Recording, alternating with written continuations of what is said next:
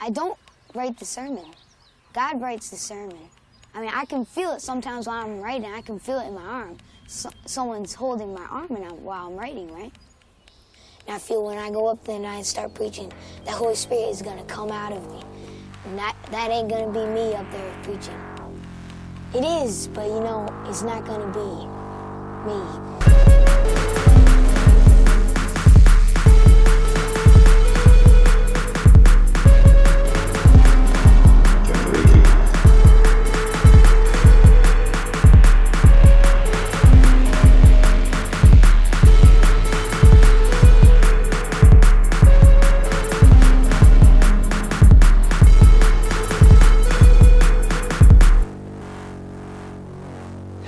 Everybody. Welcome to Generation Loss. It's me, Bryn, your friend. and also, Jeremy Hammond. What's going on, everybody? Welcome to the show. It's the show about movies. That's the one. and this week we are joined by a very special guest. They are one half of the uh, only YouTube channel that I ever would recommend watching. Kay from Kay and Skittles. That's Hi, right. wow, that is high praise. Uh, We've said it multiple times The on only, the show now. the- yeah, it's sort of a running gag now. The, the only it's- good it's bold. YouTube channel. it's bold to admit to even going on to the website youtube.com. So I, I respect the the bravery, and that is bravery. you It's know. mostly what I watch, actually. really, Yeah, YouTube. Yeah. It's well, generally that's- what I watch. it's you know YouTube videos are kind of like little movies, you know. Exactly. Yeah, absolutely. That's- the philosophy of this uh, of this podcast, the if there is one philosophy of this podcast, uh, it is that everything that is a moving image is a movie. Yeah. Whoa. That's why we've done things like Don't Hug Me, I'm Scared. And nothing else really. I think that's the only time we ever Um, No. broke the uh, no, we've done weirder things too. I'll have to think about it though. But anyway, Kay, thank you for coming on the show. yeah, of course. Um, I'm sorry that we couldn't arrange for Skittles to be here as well. Well, she's asleep right now. It's past her bedtime. No, you know? Skittles is a a non-human entity, right?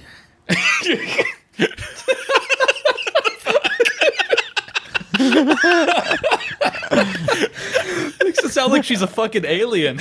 Or like a figment of your imagination, or like That's Oh, accurate. that'd be fucked up. A second character that you just play. Yeah. Yeah. yeah, Sk- yeah. Skittles, Skittles is my pet ferret. She That's just kind of right. hangs out. Yeah, Just making sure that Yeah. that was I had a real understanding of who Skittles was. it'd be fucked up if there was a person named Skittles. That's not a human Right, name. That's yeah. something you name a ridiculous small creature because Look. you're a dickhead. You know, no name shaming. no name shaming. Okay, Yeah, yeah. you could you could be called Skittles. Yeah. You can be called if, Skittles. if you're listening and you're called Skittles, I'm sorry. Don't listen to me. Yeah, It it doesn't apologies matter to what I the think. to the folks named Skittles out Yeah. there. Yeah. Um, but yeah, speaking of YouTube, um, I like my recommends have gotten like all fucked up this week because of um, uh, the movie that we're going to talk about later, Jesus Camp. I ended up like looking into the the woman's uh, YouTube channel, and I just like watched a ton of her vi- Oh. uh, her videos. Now, Yeah. uh, everything is like. Uh, like I'll watch like a skate video and it recommends for me um like who's it? Ch- PragerU. not Charlie Kirk but uh Charlie Charlie? Dennis like a- Prager. It's not Dennis Prager. It's like a it's it's one of those like hard right guys, and he Uh, Steven doing, like, a- Crowder. Maybe it was Steven Crowder actually, but he was doing a live stream after uh, the RNC, and he's just like, guys, the Republicans are winning. I'm looking at the polls, and you wouldn't believe it. I think Donald Trump is going to win the youth vote in 48 states. He's going to lose in New York and California, but that's only through fraud. cool. Very good. absolutely insane. I love YouTube.com. Anyway, Kay, uh, usually the first half of the show, we like to talk uh, about um, what uh, other movies you've been watching. So, what did you watch this week? Uh, well, I watched uh, a few things this week. Um, just yesterday, I uh, rewatched uh, Children of Men for the first time since I was a Ah. teenager. Um, and something I missed when I was, you know, just a little baby uh, is that there's a lot of communists in that movie. That's correct. Yeah. What is the what is the premise of Children of Men? Children of Men is a movie where for the past 18 years a new baby has not been born. Okay, And so because of this, I mean, along with it seems like capital in general just collapsing in on itself.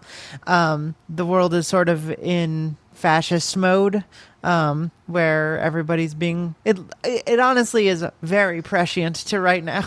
People Yeah. just being herded into like gates and stuff. Um, and then Clive Owen finds out that there is a new baby that has been born and is trying to take it to a renegade um, group of people who, Who is Clive Owen in this? Okay Um, he's an he's an he's a cynical ex-communist. that's right Uh, and he gets shit from his communist buddies for giving up on it. And um, I think it's implied that he like started working for some big corporation or something. I don't know. He's talking about how he made But a bunch why of does money. he why does he have access to this baby is what I'm wondering. So the communists have the baby, and he's like buddies with uh, one of them. Um, and so they they bring him into it to to help them get the baby out of the country, and then they're helped along the way by some other communists and. Uh, everyone who's a good guy in this is is is somewhere in on the left. I've noticed, like uh, Interesting. yeah, Michael 'cause Caine is like revolutionaries yeah, yeah. Like Michael Caine is is something. He's like a weird hippie guy, but he's definitely he Yeah, uses the strawberry cough. language. What's that? that he that's he has a strain of weed called strawberry cough in that movie and he's got long hair and he's like gotta smoke this Michael weed Michael Caine? Yeah, it yeah rules. yeah It wait rules. have you not seen R- children I- of men No. Oh my That's God, why I we're- asked what the premise is. we are watching this movie like next episode It's really good. Like I love it. It's a great movie. yeah um Alfonso Cuarón. What else did this guy make? prisoner of azkaban and Gravity and um Roma? roma I liked Roma a lot. yeah it's good Y Tu Mamá También is really good I like Y Tu Mamá También. Um, he's a great he, he's great when he wants to be okay, I like this guy. yeah I'll watch this movie. you should Yeah, definitely we, watch we this forgive And him Prisoner for of his Azkaban is Potter the only good one, right? That's, That's the only good. Harry Potter. number It's the closest to good that any of those get. So yeah. Yeah, that's what I really should say. Yeah, it's the closest. i really like number seven Which But- was number seven? It's the one where they're just like in the woods running away Oh, when they're for like, camping. the whole movie. Yeah, it's just a camping movie. Is it like the first half of the end though? That's right. It's the first half. Yeah, okay. Before Yeah. the dumb like we all get together everybody and kill Vol- yeah. dies because that's how you end a story. You know, it's not it's not epic unless half the characters die. exactly. Yeah. Yeah. It's so funny too in the movie because I know in the books it's like really meaningful when everybody dies and whatever because you've like grown to love them over the course of de- like not- a decade of books or whatever. but like in the movies, we barely know Ron Weasley's brothers, and so when one of them dies, you're just like, all right. yeah. And then they cut One of those glorified extras died. the big double Weasley. yeah, is it even the same actor as from the beginning? I don't know. Who knows? I'm not sure. I'd never noticed when they switched out fucking Dumbledore at some point. I don't hmm. know. Did not notice that until like years later when like I saw a meme about it. Yeah, he's all beard. You can't. I don't. Whatever. yeah, exactly. He's all beard. You can't. Who's to who? Who could hold somebody to that kind of standard? You know. Yeah. That's Yeah. what I want to know. Anyway, so Children of Men is it like it's it's a good movie though? It's really good. Like for me personally, it's like top 10 Mm-hmm. Like it's good fucking movie. I like it a lot. Yeah, I'd say it's up there. Yeah. So what, did you notice anything did anything stand out to you this time around? Um. Well, this time I watched it after having like lived in the UK because I had, hadn't been here when I first watched it. Oh, wait, Um, where, where are you from? I'm from Canada originally. Um, Okay. But I've, I've lived in to the, the UK, UK? like my, my whole adult life. Oh. Um, but there, there was a lot of sort of uh, uh, British specific shit. Um, like uh, around the time that the movie came out, there was uh, there were big cattle culls in the UK because there was a I forget what it was called. There was some kind of cattle disease. Is it like Mad Cow or something? Yeah, they call it something different. I don't know. If Myxomatosis? Oh my god! sure. Wait, is Mad Cow? Is it like like? Would it be not? would it be not okay to say Mad Cow now because Mad is like a? You can't not, really like. not in Britain. It's totally normal to call people mad in Britain. There's a lot of things it's okay to call people in Britain that uh, it's not. I always thought it was like cunts. It's even still though. It's like even in Britain, it's like it's not exactly like polite to call somebody mad, right? I don't know. I don't think it's that big a deal. Um, Okay. although I, I don't know. I, I live in a I live in, in, in like the northwest where it's you, just- you call people all sorts of shit. I don't know. Right. Okay. Sorry. It, it varies. So g- continue. So you, you British specific stuff, cow calling. Yeah, so that that was happening when this came out, and um, there's a lot of scenes in the sort of back, just in the background of scenes. There'll be like piles of burning fucking cattle, and when I first watched it, I just I had no context for that. I was just like, okay, just this world's fucked up. They're burning all Right. the cows, but that was like actually a- weird. yeah, but it was a topical thing that was like in, in people's minds and stuff here. Uh, just uh, it, it's weird because it's a British movie, but with kind of American money behind it, so it doesn't look like shit, and it's like Right, you know yeah. internationally popular. But there is a lot of sort of UK specific stuff, and then just just the way everyone talks and stuff. I love it. um, Yeah, I gotta watch that, man. Yeah, we'll watch I, it I like all this guy's movies. I probably will really enjoy this. Yeah, I'll, I'll put it on the list. We're definitely going to do an episode because I was I was putting it on. I was doing the list last night, and Mm-hmm. I was like, I want to put Children of Men on here. I think I actually may have, but the fact that you didn't have never even seen it, we're we're Never watching it. this. Um, so I don't never want to seen anything though. Fuck, I wish I'd come on for that one because the thing we watched for this episode was a nightmare. Horrible. we'll have you back. Come Okay. back. All right, yeah, What, what fuck do we? What do we? cares? d- d- Some sort of special show you only do once? No. We're actually booked up. this show that never has guests booked up. We've had more. Go- yeah. But yeah, uh, Children of Men. When I saw Children of Men in 2006, when it came out, um, I it completely blew me away. That was one of the one of the. I, I specifically remember there's a scene at the end of the film where like I was watching it and then realized that I was crying after it was over. Like it wasn't, you know, when you get choked up Yeah, in yeah. a movie. It was like that, but I didn't notice because I was so intense.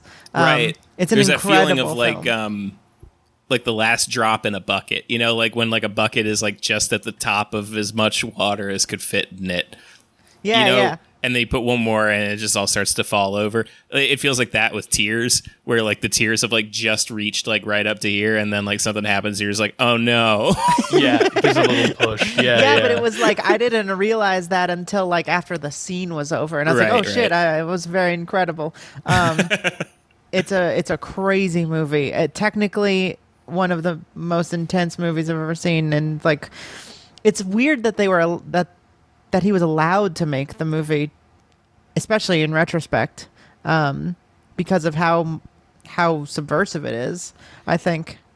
Yeah, Um, I, I was shocked to see like imagery of like Lenin and stuff and like the Russian Mm-hmm. communist house and shit. Like in 2006, it's like that Yeah. wasn't allowed, you know? yeah. It, it felt Well, very this is like subversive. the this is kind of the peak of um Clive Owen's career, right? yes. I Yeah, mean, yeah. is kind of like real like hard to book Clive. The only thing I really remember him from about this point was like he was the driver in those BMW short films. Yeah, the Guy that? Ritchie ones. Yeah, yeah, yeah. Um Um, and then he was also in like Shoot 'Em Up, I think, around the same year. yeah, he's that? in Sin City. Yeah, yeah. oh yeah, he is. I guess he's in The Bourne Identity. Is Oh he? wow, is he in that? He's somebody in it, yeah. What happened to Clive Uh, Owen? Is he okay? He's just he's probably just aged out of being like an action guy. I but think he's he's not English. quite old enough to be like a Liam Neeson action guy. right. Oh yeah, he's gonna make a comeback in a bit. Yeah, he's gonna do a he'll do a second a second act. So weird that Liam Neeson has ever become an action guy. Unreal. It's it's the biggest mystery to me. I do not understand. Like Absolutely unbelievable in every like, way. it's like England is just like gaslighting us on what an action star is supposed to be. it feels like it's my whole life. Every English action star, I'm like, that's that's the guy. That's your guy? like even like Statham, who is like objectively a scary, like Yeah. intense dude. Even him, you're just like, yeah, but you're like bald. Like that doesn't. You can't do that. bald. Get out. Bald. You're, you're in movies. You can't be bald in movies. you can't be bald. in- Unless you're like already there. I feel like the only exception to that is Bruce Willis. What about The Bruce Rock? Willis. Huh? Dwayne Johnson, right? The Rock. He's been bald for fucking ever, hasn't he? Is he? I guess No, so. he's got like uh no. He's he's he's uh he's got a smooth, kinda smooth bald. little head of Rooney. hang on. Hang on. He's kind of bald. Wow, think- what? I I, thought he had hair. like every picture of him it's like a shaved head, but in my like in my mind's eye, he has like hair on top of his head. When he was a wrestler, he has hair. Yeah, I guess that's when I really know him from. When Well, I mean, we all when we think of The Rock, we all think of his hit film Scorpion King, in which he had luxurious long hair. So Of That's course, right. yeah. um, what a weird weird career. Yeah. I think that dude a will just take any role. I don't think he gives a shit. I respect Yeah, it. respect. Yeah. Seriously, respect to that man. It's like um, that's what Eric Roberts is like too. Um, Who's that? You know, Julia Roberts' brother. no. He's you'll if you see a picture of him, you'll you'll recognize him from just little bit parts. Yeah. but he um is in so much shit. Like, look at his fucking. Um, so just Google him and then like look at his filmography. Just the sheer like number of films on there is insane. Let's see if I recognize I'm looking him. at 2019. He has one, two, three, four. He has in- got to be like 30 movies that he was in in 2019. Oh my god. Christ. he will show up for anything. he was in The Dark Knight. Who the fuck was he in that? Yeah, He's the guy who um Batman holds him over the the fire escape, and he's like, "As a Swear professional, you know, uh, I wouldn't fall from the uh, the the the." I wouldn't die if I fell, and he's like, "Oh, we'll see." yeah, he's that guy, but Man. he's like in a million things exactly in that sort of role where you're just like, "Wait, who?" oh my god. This guy gets so much fucking work. It's Yeah, insane. He it's just won't turn anything down. If they validate parking, he is in the movie. like that's just who Eric Roberts is. Yeah, he's and in I Hollywood learned this. Dreams. I learned this because he's the voice of the cat in A Talking Cat. Oh my God, he is. Uh huh. Wow. And that's when I like looked it up, and I was like, I was like, who the fuck is this guy that like couldn't be on set? Because in the movie, he um his voice sounds like he's literally on a cell phone. Yeah. Like it sounds like he just called in and left a voicemail with all his line reads. and I was like, who's this guy who's too busy to be in this movie? And it's, it's Julie Roberts' hard working ass brother. He was in like a. Oh my God, he was in like literally 20 movies in 2014. yeah, I'm not even kidding when I say like he's in like 20 to 30 movies a year. Yeah. He has He so many things in, in yeah. Oh wow. Dude, the best part is that maybe 10% of these have a click through. Yeah, they're all black. maybe 10% on Wikipedia you can click through and actually see something about the movie. Oh, Eric my Oh, is an absolute king of industry. yeah, oh, he's in the Human Centipede 3. Dwayne Johnson has nothing on this person Yeah. in terms of amount of work he gets done. Which one is Human Centipede 3? I don't know. I haven't seen it. Um, because I I know could watch two. that shit. Well, they did like a weird, fun thing with it, right? Because Three the is the first one- one... is the scientist who makes the human centipede. The second one is the guy who is like inspired by the movie to do human centipede in real life. Yeah, that's the one where he has uh where the they crush a baby's skull under a a, a gas pedal. In the second one, Yeah.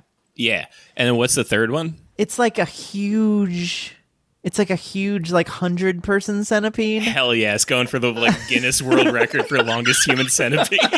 yeah. It's like a cult that has like been inspired by both of the previous two people and they're like Uh-huh. trying to trying to get like the longest human centipede ever. That's so funny. and they're like, and what do they believe that there's like, uh, there's like a, they're like uh, the tr- was it not Tree of Life the um the ones Gate? who were in the Reebok suits who uh yeah. And there was like Gate. the alien that was flying by. Yeah, yeah, Heaven's Gate.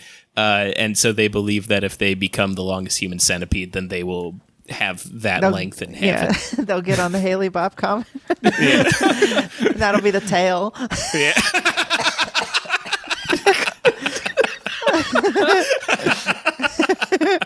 Well, maybe maybe it's for charity. Maybe it's like a Hands Across America kind of thing. Yeah, they're trying to get enough of a human centipede to reach across the Pacific or the Atlantic. Yeah. oh Yeah. boy. Okay, Well, so Jeremy, what did you watch this week? Um, well, I rewatched a movie this week that we have talked about on the show before, but incidentally, uh, Kay, you kind of so you came on my radar initially, uh, your YouTube channel from your video about the movie Us. oh, cool. And then Bryn kind of started to to get into your channel around your video about um Midsommar. what is it, Midsommar. And uh it just coincidentally I happened to rewatch um Hereditary this week. Oh, Oh, which um you know not one of those two movies but it is Ari Aster anyway Ari Aster. um I yeah I rewatched that with my wife because she had never seen it uh, I watched it like Oh, late at night it one night when she was asleep um, yeah I watched it alone at like one in the morning and I that's feel the like ideal I, time.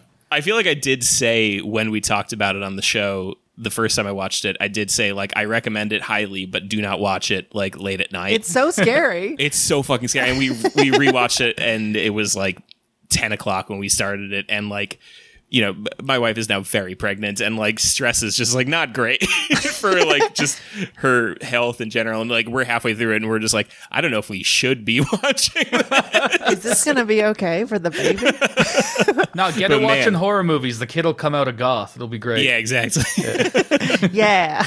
Um, yeah, dude, it, it what a movie though. I mean, it is just such an achievement for like a first feature length movie. Incredible. unreal how good the movie is. It held up so much. I only just watched it for the first time like a couple months ago. like you'd think like all these scares would be like usually when you rewatch a horror movie too soon, like nothing, you know, scares you and, and you're just like, oh, this is the part where you know, where Drew Barrymore gets stabbed, you know, Yeah. there's always like, you just know what's going to happen. And, and it, I knew it was going to happen. I knew every part before it came, but it was still just like fucked up, man. Yeah. what a movie. Okay, you've seen that movie? Hereditary? Oh yeah.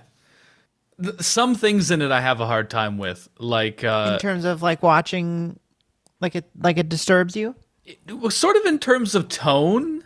Hmm. Um, like I always, th- there's some things in the final sequence that I that I think are kind of funny. For me, uh, horror and comedy really are like there's a very thin, thin line between Sure. them. yeah, of course. Yeah, which I think is why Jordan Peele is has been awesome fucking director. Um, but um, th- there's some things like uh, the the the mother like flying around and like crawling on the ceiling and shit. Yeah. Like it, I, I thought it was really funny, um, which probably wasn't the intention, but it, it, it does create this very emotionally confused sort of. Uh, uh, experience through the whole thing, uh, leading up to the guy getting, you know, crowned fucking Satan. Satan or whatever. Yeah, Pay, Paimon. paimon. Paimon, yeah. Um, yeah, off-brand I Satan. agree with you. The I think it's it's a problem of the more you show something, the less scary it is because it's like um, this is something I talked about around the Invisible Man.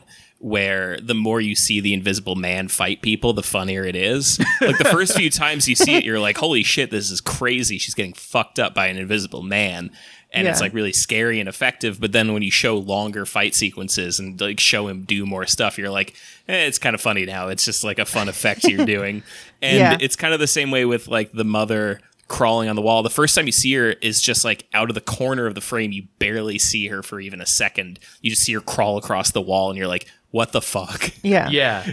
Because it's like it's disturbing in the same way that like that scene where he's like raising his hand and like his his face is all fucked up and whatever. It's disturbing in the same way where you're just like, this is just not what bodies are supposed to do. Mm-hmm. Yeah. Like yeah. there's nothing inherently like if somebody was just doing that face at you, you wouldn't be scared. But it's like because of the context of it where it just like flips to it instantly, you're just like, that's not good. Whatever Yeah. it is Yeah. that's happening, it's like it's hitting you on a very animal level where you're just like something broke. Not Yeah. good. Seems wrong. But yeah, the first time you see her crawl across the wall, it's fucked. And then you see her like floating in the ceiling, cutting her head off, and you're just like, all right, this is like a haunted house effect. yeah. It's just like 10% too much and it, it kind of goes over that edge into Mm-hmm. into Well- kind of humorous. having having been a fan of Ari Aster before that movie, I feel like that tone is kind of on pur- is definitely on purpose. Yeah. like I feel like he he likes to sort of push things to a point where you're not sure if you're supposed to be laughing a, a little bit at it. Mm-hmm. And I feel like it's actually pitch perfect in that way. Um uh I don't know. I think that movie it's funny because right after that movie, people were like, "Wow, I can't wait to see what happens," and then he like really just delivered again. Um, and I think that one-two punch of Hereditary and Midsommar has like be- made him a, a critical and like a critical darling, and also like have a really rabid fan base. Yeah. Yeah. He, he can do whatever he wants at Oh this yeah. point. Oh yeah. Right. which which is so funny because that means he's like to a certain kind of internet user he's just like a punching bag you know what I mm-hmm. mean? Like people are just like, "Fuck Ari Aster," and it's like, why? and they're Yeah. like, "Those movies weren't that good," and it's like, "Well, no movies are going to be good enough for you to like think that the rabid fan base is justified." Yeah, but like, of course. like they're really good movies, and like the people who are like weird naysayers about him are so funny to me. Yeah, I think uh, the thing that's fascinating about him watching, you know, Hereditary again is like it's such a weird movie to to pitch to think about like how he actually sold that movie on the strength of like there's something the strange thing about the Johnsons or whatever it's called. yeah. Well, he had other shorts. sure, but I mean like the, I assume they're not that different from the Johnsons, right? Like it's Not really. a, he makes weird fucked up movies and like the, to think that he was able to go into some you know office and be like listen here's the idea okay it's uh it's a satanic cult used as a metaphor for like a fucked up family that passes down trauma from one to the next generation. And uh in the end it actually is literally the cult. It wasn't a metaphor at all. It actually just happened. Uh anyway here's my movie about a son raping his dad uh, just as a proof of concept for Yeah. you this is what I can do if you want a little taste. They're just like Jesus. yeah you want to see a little technical teaser I would assume here's a mother turning up the volume on her tv to drown out the sound of the father being raped. Um, yeah, I think, but I think he was just grinding so hard for like a full decade making movies like that. That like I think I would imagine probably at a certain point you just sort of get to know people, and like right. A A twenty four was probably like, "You got any scripts?" And they he was like, "Yeah," and then yeah. Um, but so I, I think he really put in the time, and that's what that that's what's frustrating or like a little bit sad, um, for me when people like like talk shit on him, like he's just like some wonderkind guy who like you know just was courted into indie darlingship uh, because he really seemed like he was like he graduated college and then just straight up tried to make short films that were insane for 10 years and like no one cared for so long. And then finally he gets a little break and people are like fuck you man. How dare you be so good after honing your craft for 10 years yeah i mean i guess there's always gonna be the fuck you people Uh, right yeah it's just how it it's doesn't really be. matter who you are there's always gonna be someone who's like fuck you Uh huh. Yeah. and it sure doesn't seem like he gives a shit No. like i'm sure there were fuck you people after hereditary and it sure didn't stop him from making almost the same movie but better yeah. Yeah. yeah, there's a funny interview of him uh, talking about Midsommar and them being like, you know, it's weird that it's the same movie, and he's like, I know, I feel really bad, and I didn't know until I finished editing it.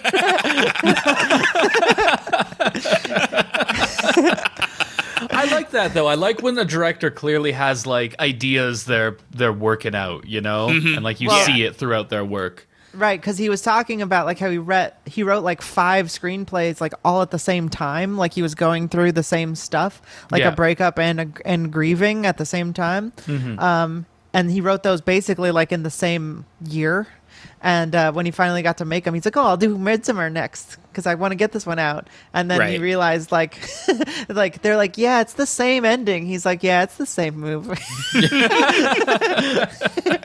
it's very funny to think of jj abrams having that exact feeling at the end of star wars it's like, "Oh shit!"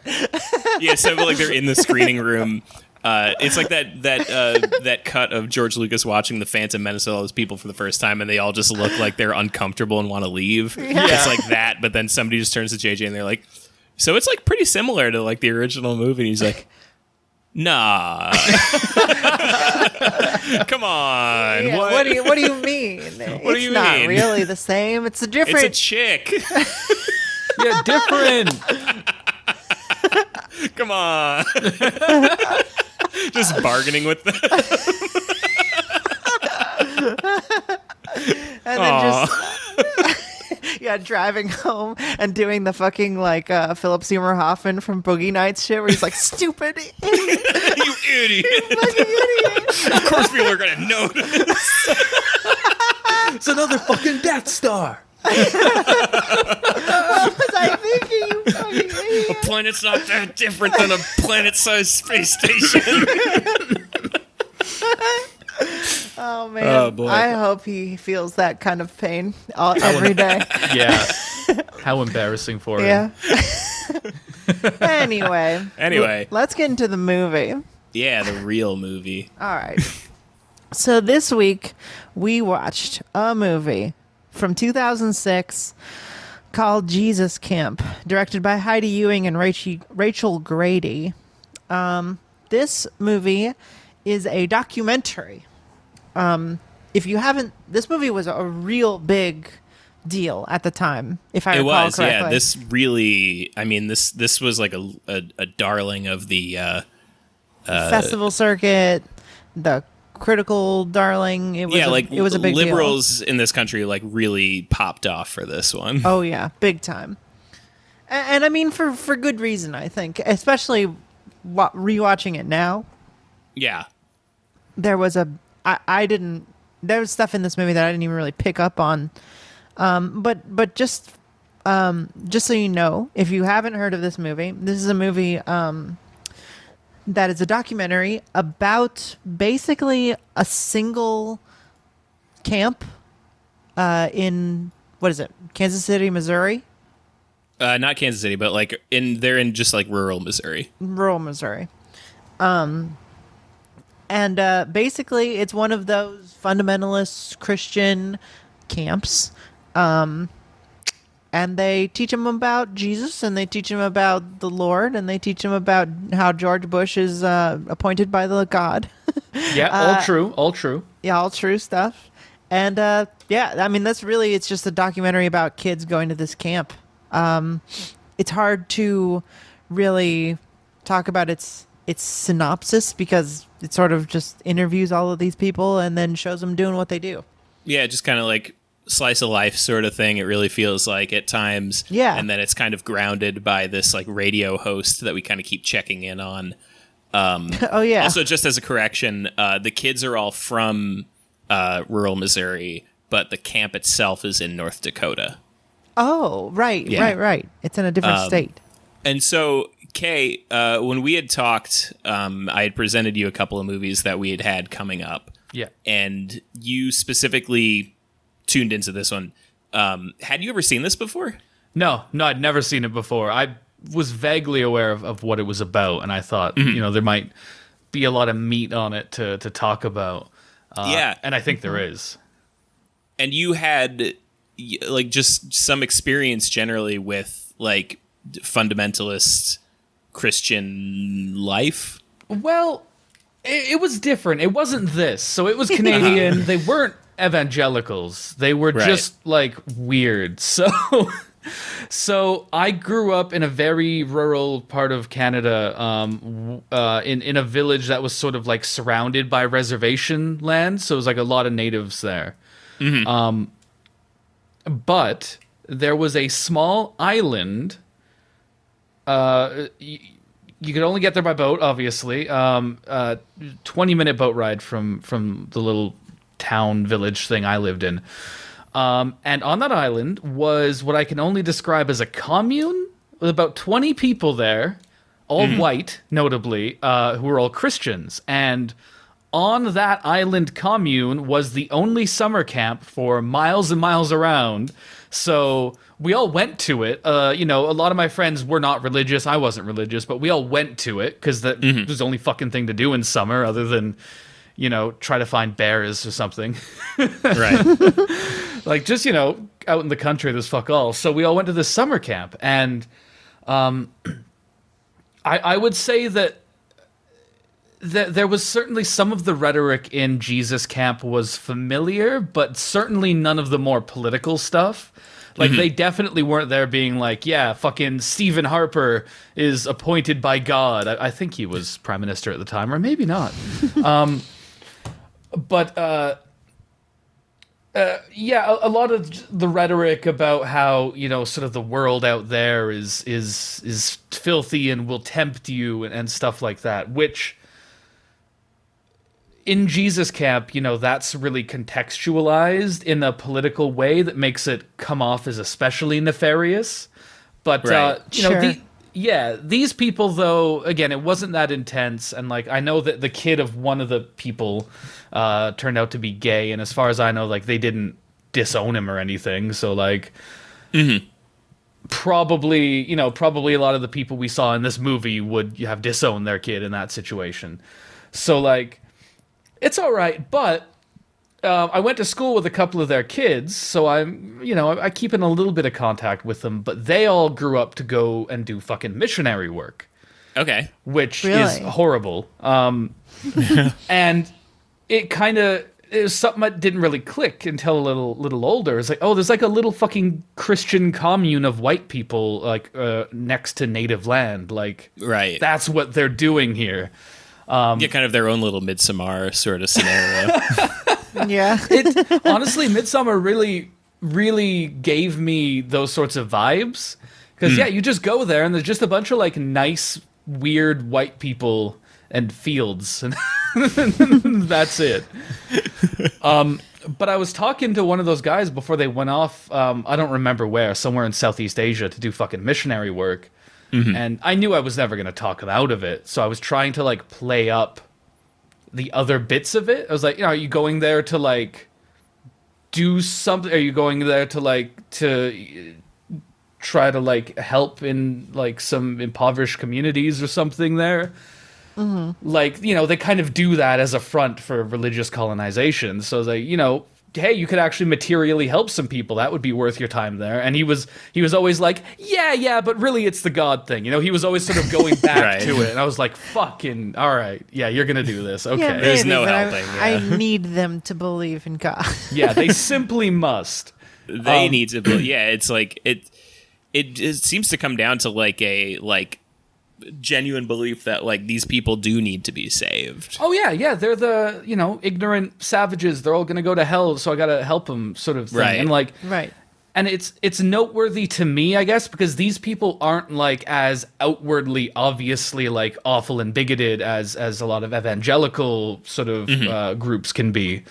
But they fulfill the same kind of function in a lot of ways. Like they are still doing that sort of shit. Like, and I know a lot of these people; they're good people individually, but you know they're still sending their fucking kids to go do missionary work. You know, Right. so it's it's yeah Yeah. uh, again, I, I I wouldn't want to compare them too much to the the people in Jesus camp. Like I think there is, you know, there is a difference. I'm not trying to be like, oh, all Christians are this, but right you know, Well, so so uh, I mean, I've think I've talked about on the show. I Yeah, was you have, a I was bit. I was homeschooled. I grew up in a fundamentalist Christian uh, household Mm-hmm. um, and community, um, and I I remember you know my church wasn't really like this um, but a lot of this stuff that is in the movie um, and when i say like this uh, for people who haven't seen the movie uh, i mean speaking in tongues was not a big deal um, right. and very few people ever did that. Yeah it Um, seems like that's more a thing of like this specific sect i guess of Pente- evangelicals it's a Pentecostal charismatic uh charismatic christian they call yeah it? charismatic pentecostal stuff like that. Um but it's like i went to like i had multiple friends once i moved to north carolina um that went to a church where that happened every sunday Um, so this wasn't very weird to me. Like I'd been, I've been to churches where that was the thing they did, um, and that was to me, it was sort of like, uh, I don't know, it was just a flavor, you know. It was just like, Right, I right. guess they do that. I don't think that's very cool. It sucks. It feels awkward. but Right, it but yeah. it wasn't disturbing to me. And and one one thing watching this movie uh, at the time was I just didn't see how I didn't see that it was weird. Right. Like I didn't really get the sense that everyone else seemed to get from it, where it was like this visceral reaction of like Jesus, this is crazy. Um, Right. I felt like, well, these are just mostly my f- f- kinds of friends or whatever. It's, I felt very, uh, I felt very accustomed to everything in the movie. Right. Um, watching it now, though, I was really surprised how political it was. Um, and you know, if you know anything about like the history of this country, like the right, the the right wing like white Christian vote, like started becoming a thing like during Ronald Reagan. Ro- Ronald Reagan was the first person to like really court Christianity as like an identity right. and as like a, a, a voting block. Um, and that was, you know, the 80s. So when this movie got made, it had only been like, it had only really started to seep into culture that like Christian fundamentalists and conservatives, like reactionary right wingers, had become sort of the same thing Yeah. um, Yeah.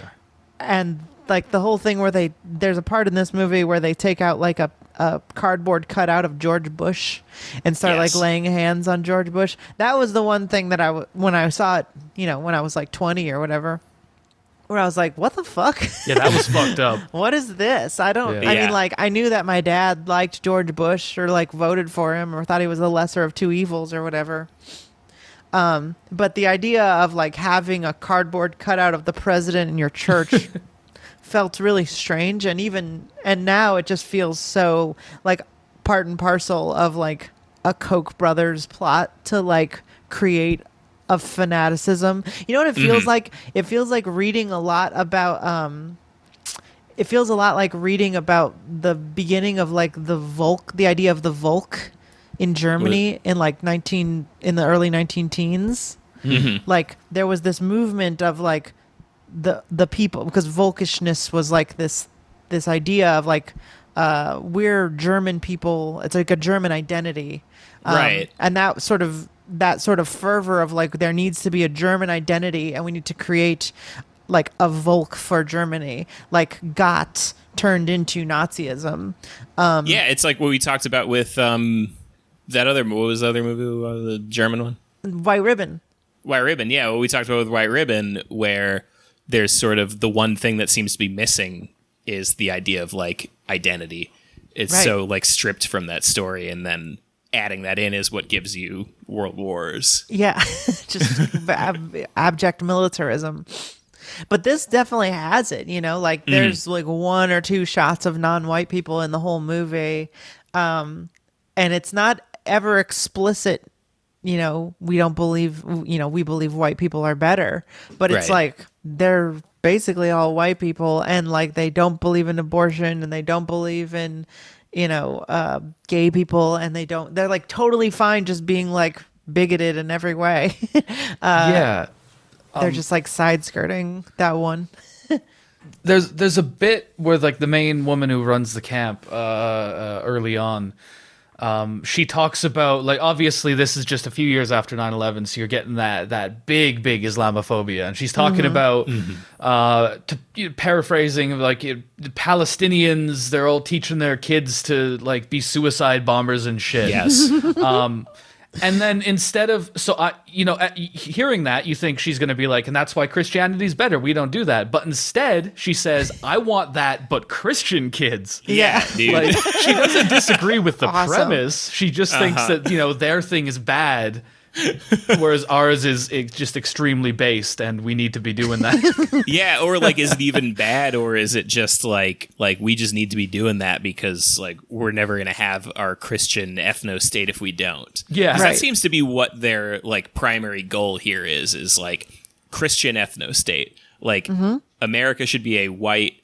evangelical ethno state. That's what they're after. Yeah. Like Ted Haggard in this movie. Ted Haggard's in this movie, by the way. Uh, Yeah, yeah. at home, you may remember Ted Haggard. Um, from uh, what ended up happening to him was he like on got- crystal meth and like fucking dudes or something like that. That's right. He got he got caught fucking a uh, male prostitute, a sex worker, uh, and also doing crystal meth. Um, Right. Which is Um, so funny. So just like mwah, Italian Mwah. finger kisses. Good job, dude. That's a classic Haggard move. Yeah, but Ted Haggard is like in this movie just like explicitly saying like, you know, if we're like if we are to make our, you know, our dreams come true, you mm-hmm. know, we need everybody to be Christian and like if you're not Christian, you know, we're going to blackmail you. He's like talking about like how like sick it would be to like blackmail gay people and stuff Yeah. and like Fucking guy. it's so funny. It's Especially watching it now because he's like at the top of his game. He's Right. just like talking shit to everybody in this movie, even the children. Oh yeah, yeah. right because the kid is like uh the kid's like uh you know i'm a preacher and he's like yeah but do they actually like your preaching or are you just a fucking cute kid and he's like i guess i'm just a cute kid and he's like yeah maybe think about that he's such an asshole I, he's just got that that psychopath smile the whole time though. I it's oh fuck. There's one point where he kind of spills the beans a bit in a way I thought was really interesting. Um, he he says something like, you know, in school they're teaching you about evolution, uh, that you're just an animal, you know, you're just a product of this this process. Whereas we teach you that you know you have a purpose and a place and you were made for a reason. Like I think that gets to the heart of, of some of the, the strengths of the, the these sort of arguments is being like, well, reality is you know it's quite neutral. It doesn't have a built-in story arc for you, whereas they can sort of sell you this narrative uh, uh, in which you're part of this big thing that has a reason Right. and a purpose. Um, and and I think we see throughout this how that kind of idea that's is yeah used. giving people like a a narrative arc is such a huge part of this because like it what i found really striking in that regard is is um how much of like born again christianity like the language of it is so similar to um like aa lingo like lingo and how so much of like getting saved is about how like shit was bad before and then i found christ and now i'm good. Yeah. right?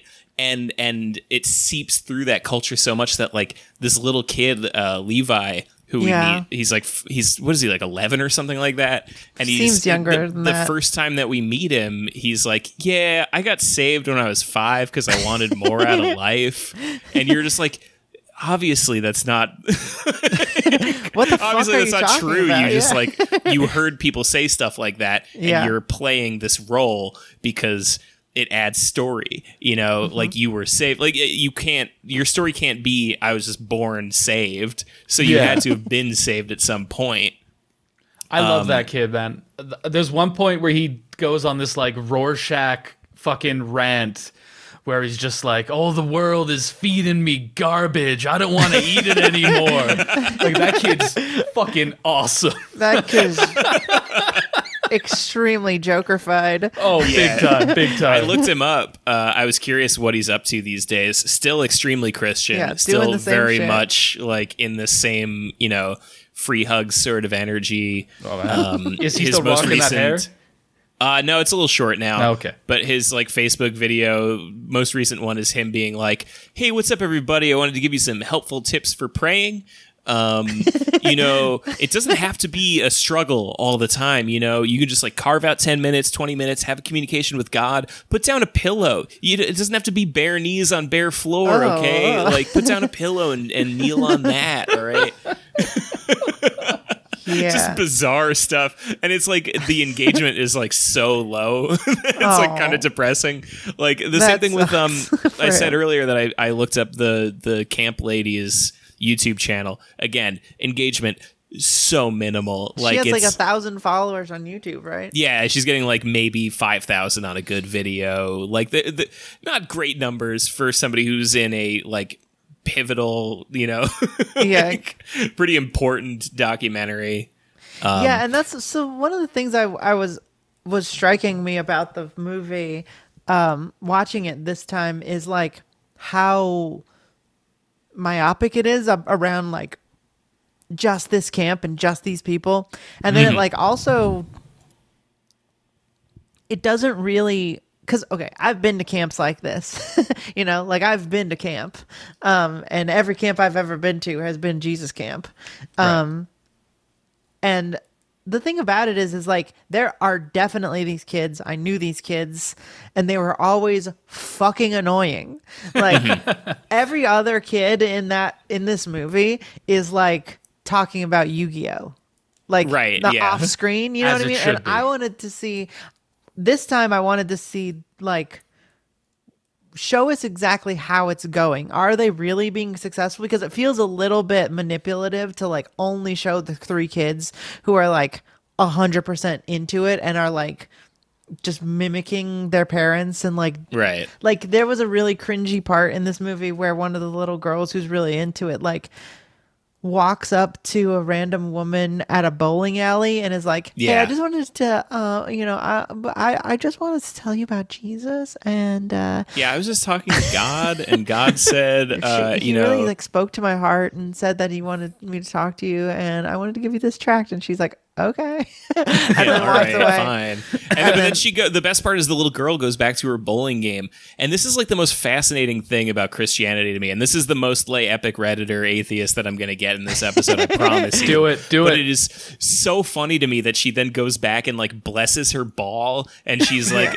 "God, please give me a better bowling game. I hope I get a strike." First of all, she doesn't. She gets a fucking gutter, which is hilarious Owned. Going to hell. but it, but it's also just like like what what's in your head that you think that like this this uh, you know ever present eternal being who's like building like the cosmos with like glorious space dust and like stars in the sky like dotting this the, the sky like building the earth this like gorgeous blue and green marble and whatever like that he gives a fuck about your bowling game like why is god like supposed to be micromanaging at that level is just psychotic to me yeah, but she's a baby. Like I get, like I would, I but thought. adults do it too I know, but I thought that when I was little. I remember Right. playing Sonic the Hedgehog 2 and getting to the very last level and praying. god like, this airplane level is so hard Dear Jesus, if I fall off the edge, this is this love of this God. predates saving games. this game did. predates saves. If I, fall off the airplane, I'm done forever. my little heart was racing and I wanted to beat Robotnik, so I prayed Yeah. to Jesus. And like that kind of stuff is like it's just luck, right? It's just ritual. Like humans Uh-huh. do that shit. Um, you know, crossing yourself or you know, hoping and praying or whatever. Like right. But yeah, once you're a, an adult, like the idea that you're still doing that is is it's weird to me. Um I don't know. It's it's I definitely I definitely was that way longer than most people. Like I I wasn't not a Christian until I was like 20. Um but uh it's very strange how it affects other people's politics. that, for me, it was like this weird, like separate thing that like went out into like was compartmentalized more and deeper and deeper until it disappeared. Do you know what I mean? Where Yeah. it was like I would learn about science or I'd learn about like politics, and I'd be like, oh well, I guess I have to f- split that and put it back into a place where God exists. You know what I mean? um, but I feel like there's definitely kids in this movie who are not like that, who are just like, yeah, I guess it's fun. I want to go. I want to play in the river or whatever. Yeah, you get a little you get little glimpses of them here and there. There's like a scene where they're talking about Harry Potter, I want to say. Oh yeah, yeah. oh yeah, And, like, how they're gonna she's, like- execute him in the streets for being a Yeah, warlock. yeah, in the in like a just society, Harry Potter would be dragged to Central Park and killed like a dog. I agree, but, like- for different reasons than them. But then there's a kid who, like, on the side is just like, yeah, like I I watch watch it. it when when when my parents aren't around or whatever. And Like, he's like, I watch it at my dad's house. yeah, that's my what it mom was. won't Yeah, let me though. yeah, uh-huh. and then fucking Rat Tail gives him this look like, Yeah. "You're you're going to Central Park, Chief. I'm making note of your crimes."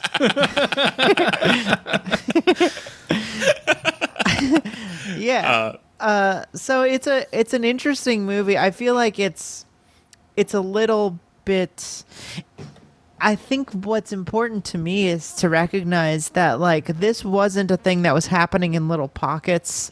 Like this was something that had become like the movie doesn't is not interested in examining like why like who's funding this stuff. You know, the movie's not interested in like examining who the Koch brothers are and like how this stuff got to the point of like being inside of every American's head right. and like basically overcoming and taking over the Senate. Uh, but it, it, it, it kind of wants to lead you there, but it's definitely of the opinion that like these people are just fanatical and they're individuals that are sort of taking, they're just very, they're very, they care a lot. And so they're being warriors and we need to like just individually say, no, don't do that. yeah, it seems like the the thesis of this isn't that like institutional powers have fostered this in order to bolster their own power, but rather that there's just too many idiots. Yeah. You know, it seems like that's what they want you to come out of this thinking is just like, man, like George Carlin was right. You know, imagine like how dumb the average person is, and then imagine that half people are dumber than that. You know, like it's it, it, it seems like what they want you to believe is that like the American is inherently bad. You know, Right. and like the Great. problem with politics in the mid two thousands is that there's just too many of these guys. It, And it that's how- feels.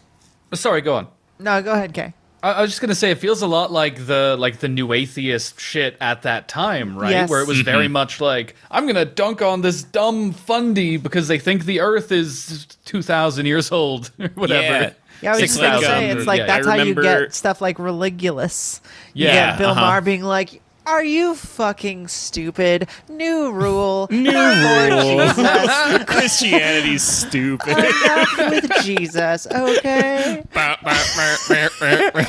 yeah, and in the meantime, they they're doing this thing where they're like the Bush thing is almost kind of an aside, but it's like, well, hang on, they just associated like religious worship with support of a political party.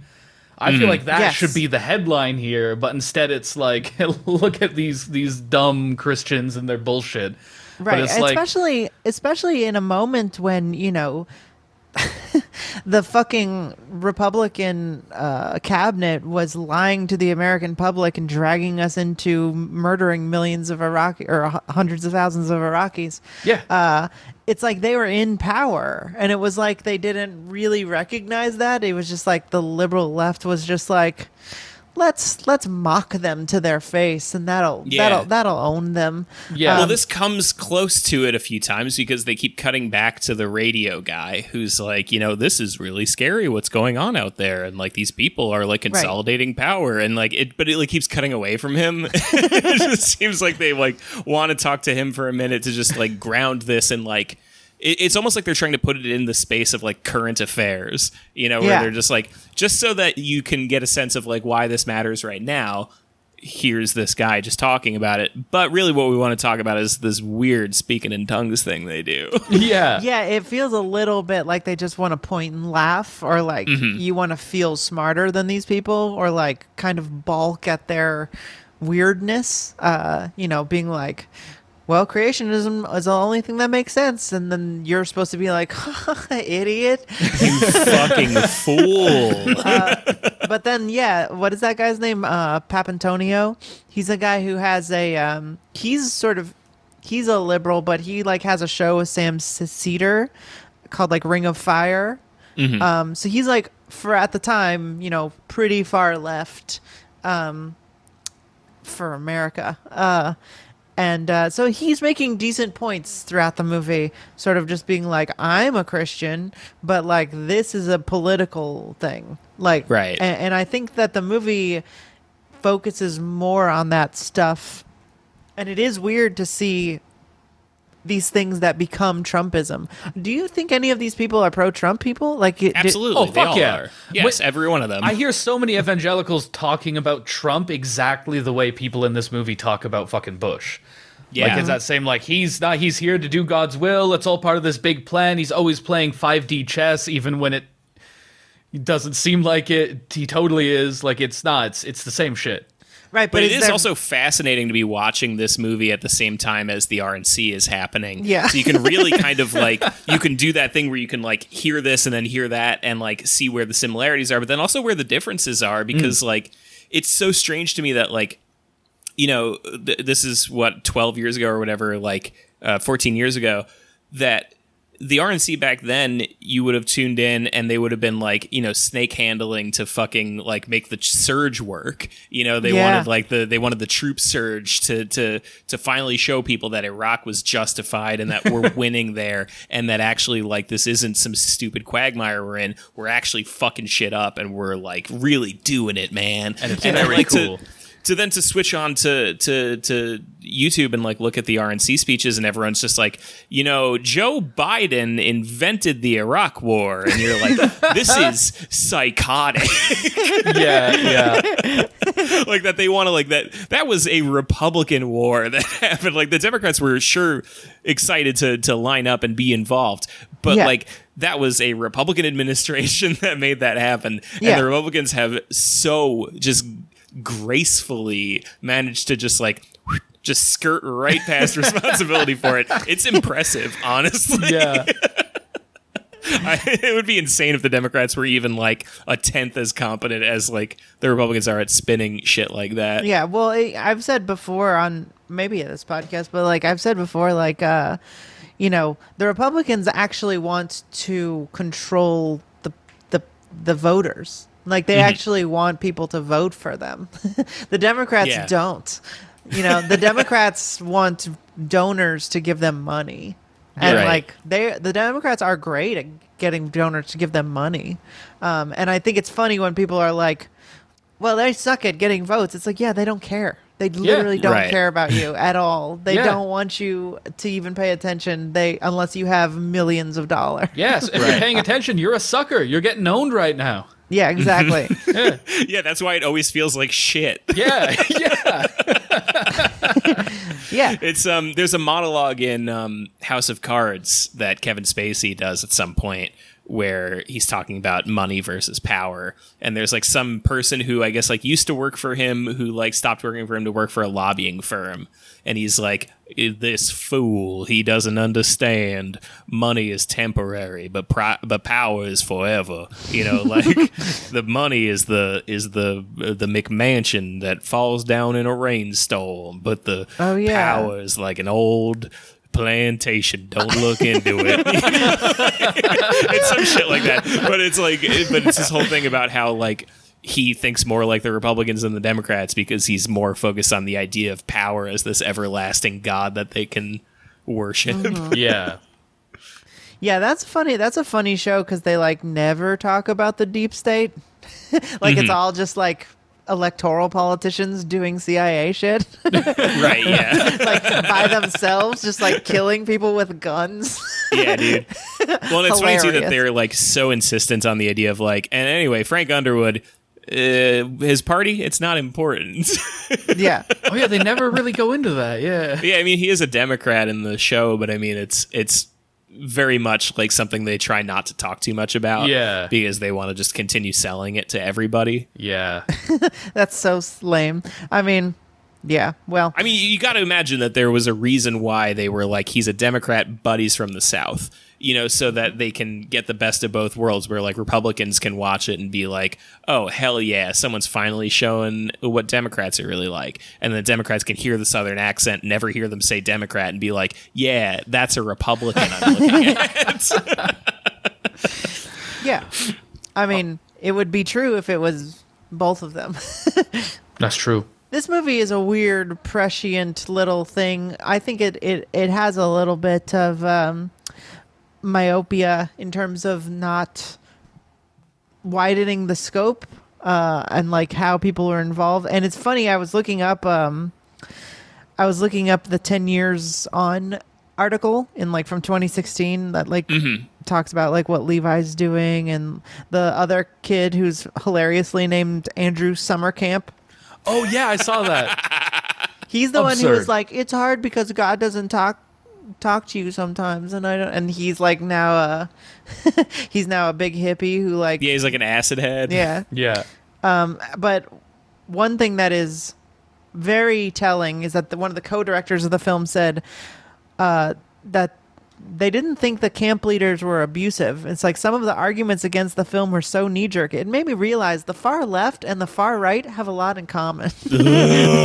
You know what's so funny? I have that exact uh, quote in that article open in a tab, so I'd remember Yeah. to bring it up. It, it, it- I saw the same im- thing, and I was like, "Oh, this is why the scope of the fucking movie was so narrow." Just Yeah. some Yeah, for sure. Lib. What's funny is I remember when this came out, like a lot of the left kind of just being like, "Holy shit, this is insane," and then you know they would they would find the Jesus Camp lady and be like, "So what do you think about all this? Do you think the film was like fair to you and whatever?" And she's like, "Absolutely, yeah, Yeah. This is like what it's like." and that's Yeah. what I wanted to. and she what, like used it as a recruiting tool. She like later on used it to like pitch her services to churches and stuff. what we see uh, is that the music fucking slaps, so that's the recruiting tool. Is all the dope Jesus rock that the kids are gonna get. Oh yeah, all the Carmen. Love Carmen. Um yeah, I mean that's why I wanted to say is that my reaction when I was sort of like deep into it when I was like in my teens, like was just like, okay, what what about it? You know what I mean? yeah. And and I think the thing that is disappointing about the movie and and like the left quote unquote reaction at the time was you this is stupid and then it was like well okay what are you going to do about it and it's like nothing Right. Nothing. it just makes Nothing fun of you and that's the thing it's like the the idea that liberals will actually ever do anything whether they think it's stupid or evil or you know tra- travesty or, or or traitorous like they're just gonna cry about it like they're not gonna actually do anything and so who cares But it's also in this case, it's like, w- what is there to do? You know, like what can you do to like push back against this? Well, I mean, I think if you understand that it is a, you know, it is not just a bunch of people who are very dumb, um, yeah. you know, sort of organizing and, you know, who are dumb and organizing to politically just because they want because they love God. You know what I mean? Like if you actually wrap your head around the fact that this is a a narrative that is organizing people towards fascism. Mm-hmm. like there's a lot of other options than just like, you know, saying you're not allowed to be Christian or something. Right. Hmm.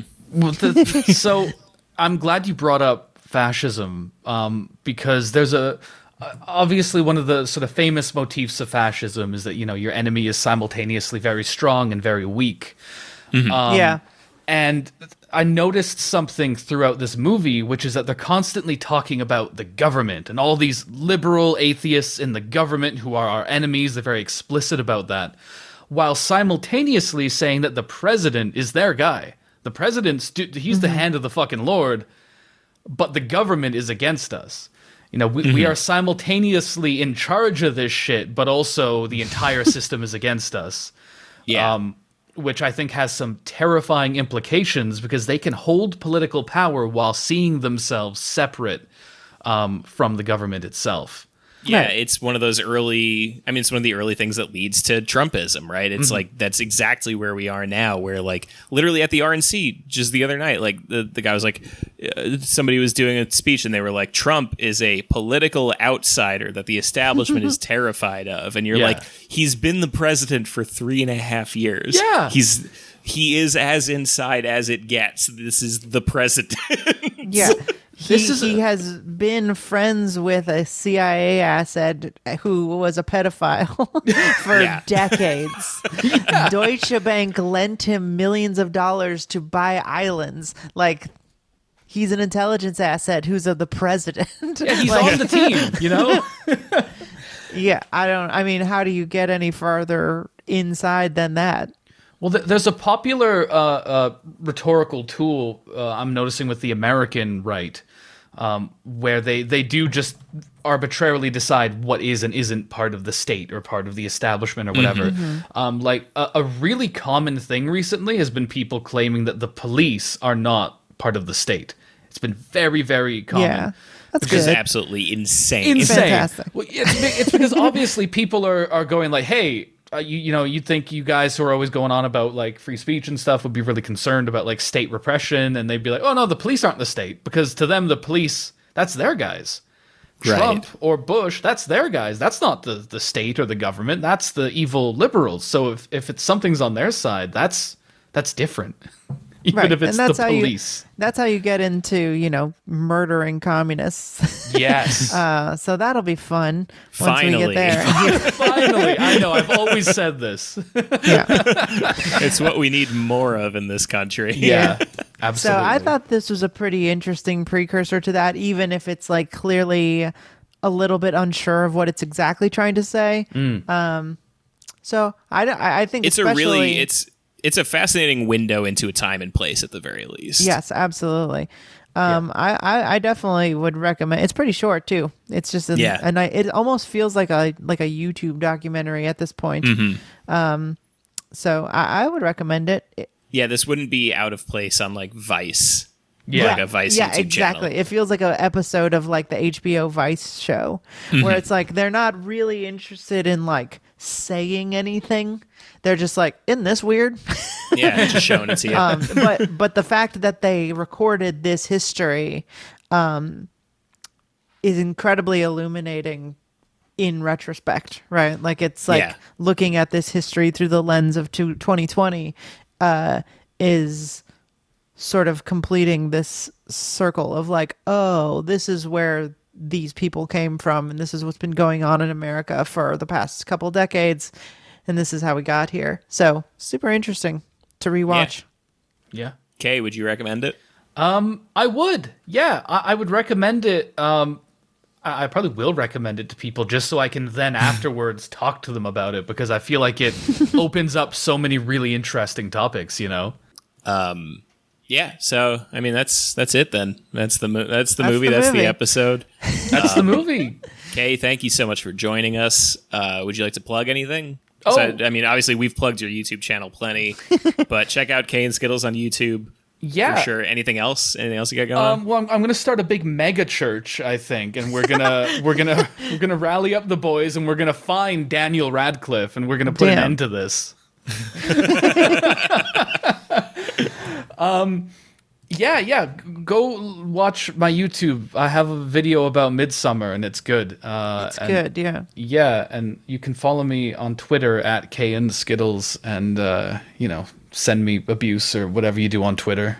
Cool. Well, thanks for coming on. Uh, it's been a fun conversation. Uh, Anyway, thanks everybody for listening to Generation Loss. Uh, you can follow me at Kinematography. You can follow Jeremy at Jeremy Thunder. You can check out our Patreon to hear bonus episodes of the show at patreon.com slash generation loss. Uh, and uh, yeah, you can listen to my other show, BP Bledis. You can listen to Jeremy's other show, Ballin' Out Super. Um, subscribe That's to me on. Twitch and stuff. And uh, Eh. we'll see you next time. See you next time. Bye. Bye. All right, now I want everyone to raise your hands and we're going to pray in tongues. Hallelujah. Let's do it. Oh, we love you, Jesus. So, kohora shada kahala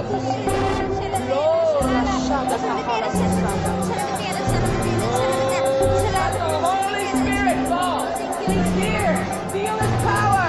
Feel His power. Sing a new